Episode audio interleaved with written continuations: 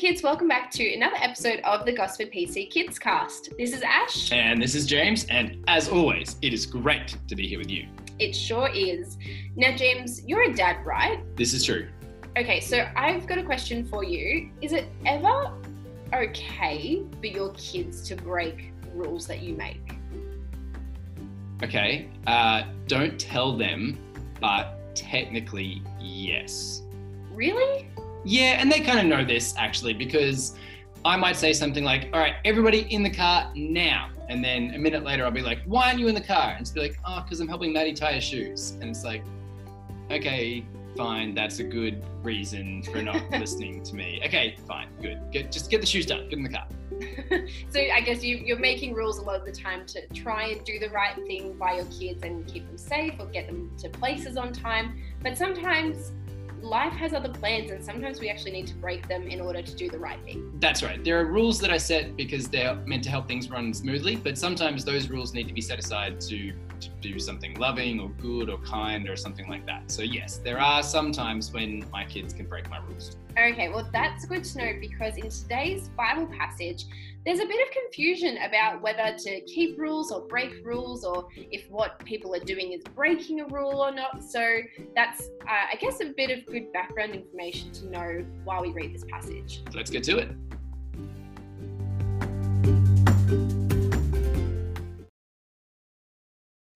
It's now time for our Bible passage. So today we are reading Luke chapter 6, verses 1 to 5. So this is only a short passage, but we want to make sure that we can uh, really dig into it and understand what is happening. So before I read it, we might need to understand what the word Sabbath means. So, James, can you tell us what is Sabbath? So, Sabbath was the day of rest for God's people in the Old Testament. So, the idea was they went to work six days, and then on the seventh day, they would have a day of rest, which they gave to the Lord. They wouldn't do any work as a way of showing that they loved Him and trusted Him more than their own efforts. And it was like also, it was a great day just to spend time thinking about God and all the good things that He had done for them. So that's what Sabbath was. And in the Old Testament, it was on a Saturday.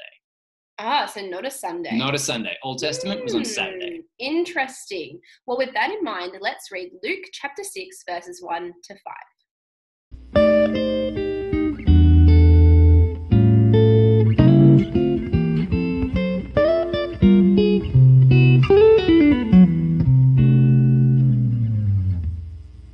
Sabbath, when Jesus and his disciples were walking through some wheat fields, the disciples picked some wheat. They rubbed the husks off with their hands and started eating the grain. Some Pharisees said, Why are you picking grain on the Sabbath? You're not supposed to do that. Jesus answered, You surely have read what David did when he and his followers were hungry he went into the house of God and took the sacred loaves of bread that only priests were supposed to eat. He not only ate some himself, but even gave some to his followers. Jesus finished by saying, The Son of Man is Lord over the Sabbath.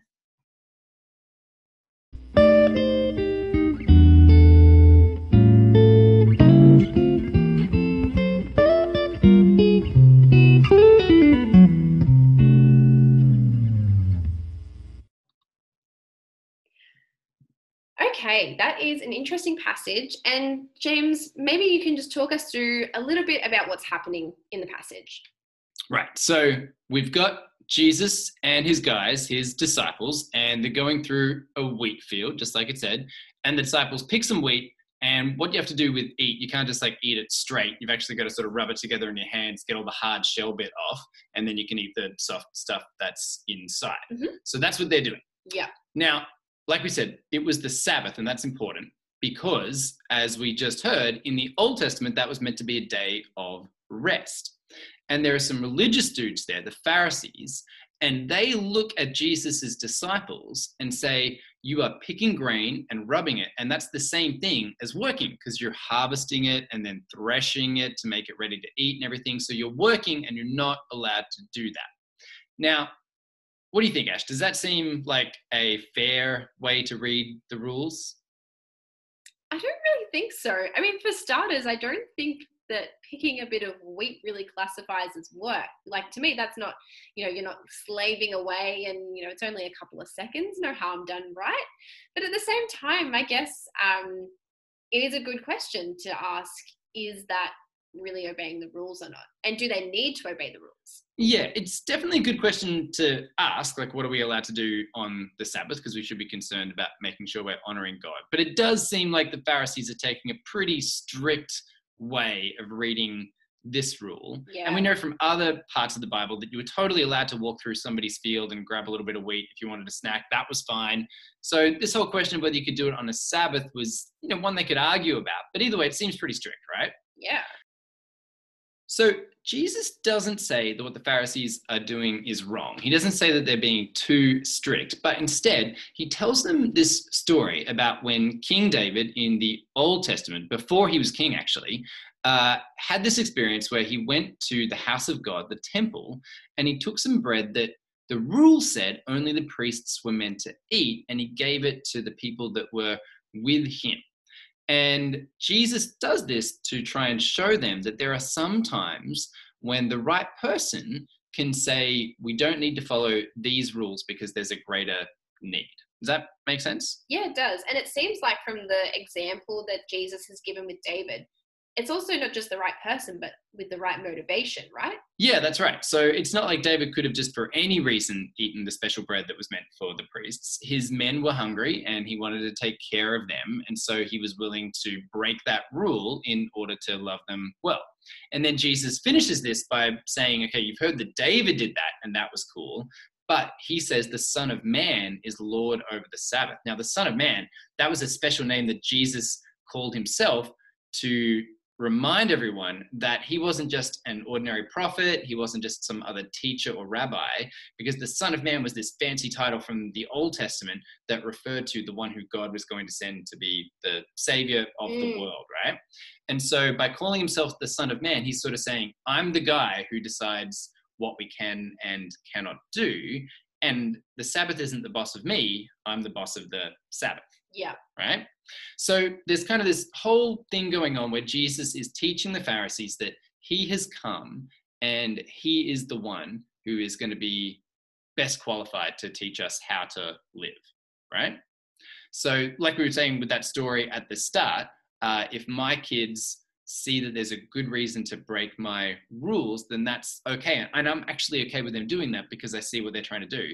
And Jesus here is saying, I'm okay with my disciples taking this grain because I'm the guy that gets to decide uh, what happens here. So just like I'm the boss of my house and I can set aside the rules if I want to, mm-hmm. Jesus is the boss of the world and can set aside the rules that he's made if he needs to.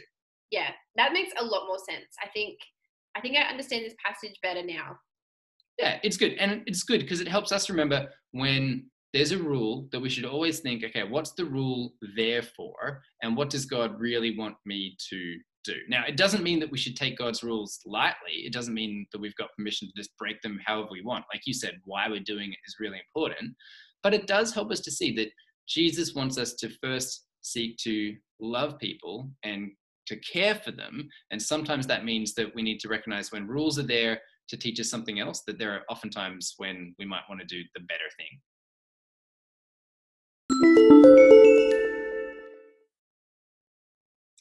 Okay, kids, it is now time for our special guest of the week. Today we have the awesome Grace. Say hi, Grace. Hi. So, Grace is one of the teenagers at church. I'm sure you've seen her around. She has many, many siblings. so, it's a big family. And um, thank you for giving up your time to speak with us today, Grace. Yeah, it's absolutely fine. I'm excited. So I thought it would be really cool to ask you some questions about um, what your experience of kids' church was like, because you've been at this church since you were born, and you've gone all the way through kids' church and now into Inferno. So was there like a takeaway that you had from your time in kids' church? Like, what was a really cool experience? I didn't really appreciate the adults just taking time out of their week to teach us all about God. And I remember towards uh, when I was in about year five and year six, we did a topic of just the Bible generally. And I remember learning heaps and heaps of stories about God and yeah, I just really loved his power and learning about um, all sorts of things. And yeah, I really loved Kid Church. Yeah, that's awesome. Did you have a favorite leader? Favorite leader? Good answer. Um, that's okay. Um, and if you could go back and do kids' church again, what would you do differently? I'm not really sure. Maybe I just get more involved generally. Maybe like serve them more and see like how I can help out, like cleaning towards the end, or just seeing if I can do anything for the leaders. I'm not really sure. I wouldn't really learn differently, but I just want to serve God as best I can. Yeah, that's such a great answer. And I think we always like try and encourage some some of our kids to clean up at the end. Doesn't always go to Yeah. plan. So if anyone's ever able to Mm. volunteer, it's always so appreciated. and last question for you is uh, what advice would you give to the kids church kids at the moment? Um, I guess I'd say, you know, God loves you, and you know, no matter what you might be going through, God is just always there. And something that I really love to think about is, you know, whenever I'm going through something, I just think God's up there in heaven. He's got a plan for all of us. He's got a great mind up there, and He's always watching out for us. So, you know, next time you might be going through something a bit tricky, just understand that God still loves you no matter what, and everything's gonna be okay. That's awesome. I think that's such a good message, particularly for at the moment with everything happening in the world. It all feels a bit uncertain, doesn't it? But God is always in Mhm. control. Thank you so much for your time, Grace. It was awesome to chat with you. Thank you. Great to be here.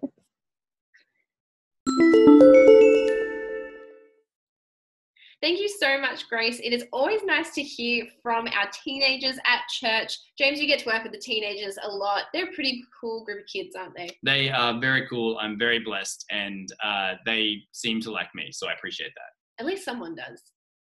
True. My feelers. No, no, I'm, I'm, I'm okay. I'm good. Sorry, I'm just joking. I'm It's just okay. joking. Yeah. It's now time for our question of the week. And this week's question comes from the wonderful Kate, who is in year one. Thank you so much for sending in your question, Kate. Let's listen to what you want to know. Hi, my name is Kate, and my question is Did God create himself? Okay, James, did God create himself? Another great question. Always excited to hear from you guys out there. So, Kate, did God create himself? The answer in one word is no. But I can give you more than that. That's okay. So, God has existed forever.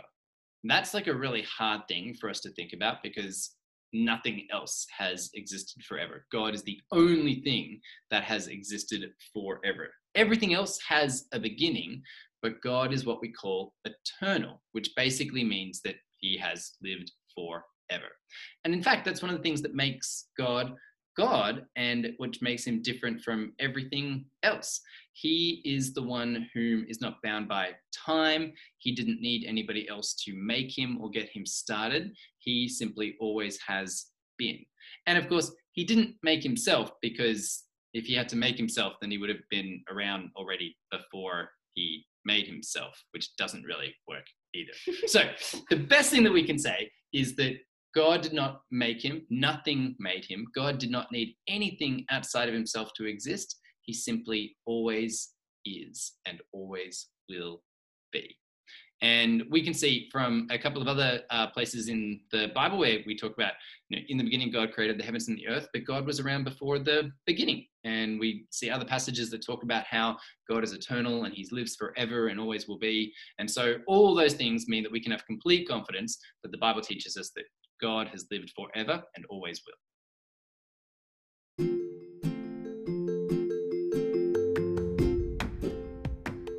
And that wraps up another episode of the Gosford PC Kids Cast.